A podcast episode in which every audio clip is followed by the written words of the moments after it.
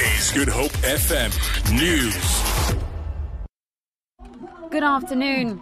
The Philippi East Police Station is under lockdown as residents of Marikana and Lower Crossroads have occupied the precinct. The community is demanding more police protection following the fatal shooting of 11 people at a shebeen in the Marikana informal settlement late last night. Tandi Mahu reports. Police have cordoned off the police precinct as the community occupies the station.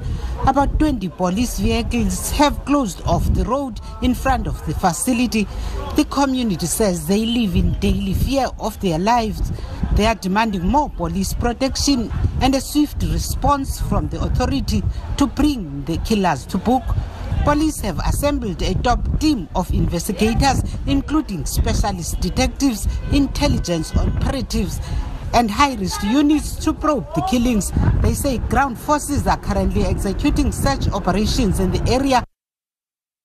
UDM leader Bantu Holomisa has warned that rampant corruption and failure by the ANC to deliver basic services to the people will make it lose political power in the 2019 general election. Holomisa said this in a speech to mark the 20th anniversary of the founding of his party at the Gallagher Estate, north of Johannesburg. The UDM was formed in 1997 by Holomisa and prominent former National Party member Roelf Meyer.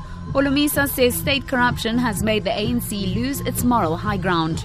It has lost touch with the ordinary men and women. It has betrayed its great history. It has lost its moral compass. And soon it will face the consequences of its disregard for its fundamental duty to serve the people when in 2019 the ANC wakes up to find that it has lost its majority. Scientists in the United States say losing your ability to smell could be an early warning sign of dementia. Almost 3,000 adults were tested as part of a long term study by researchers from the University of Chicago. Professor Jayant Pinto is one of the researchers. I feel good because I get a chance to watch the Springboks. Some of the guys who have been my heroes here. Yeah. I'm very, very happy, and I think the Springbok they're gonna win today. We are gonna beat Australia. I feel really happy and honored that the Springboks are playing here, and it's just a joyous occasion to go out and have a nice time together.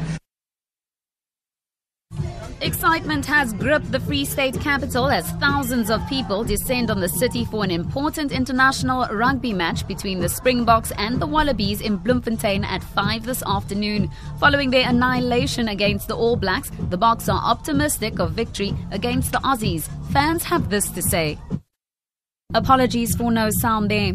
For Good Hope FM News, I'm Tamara Snow.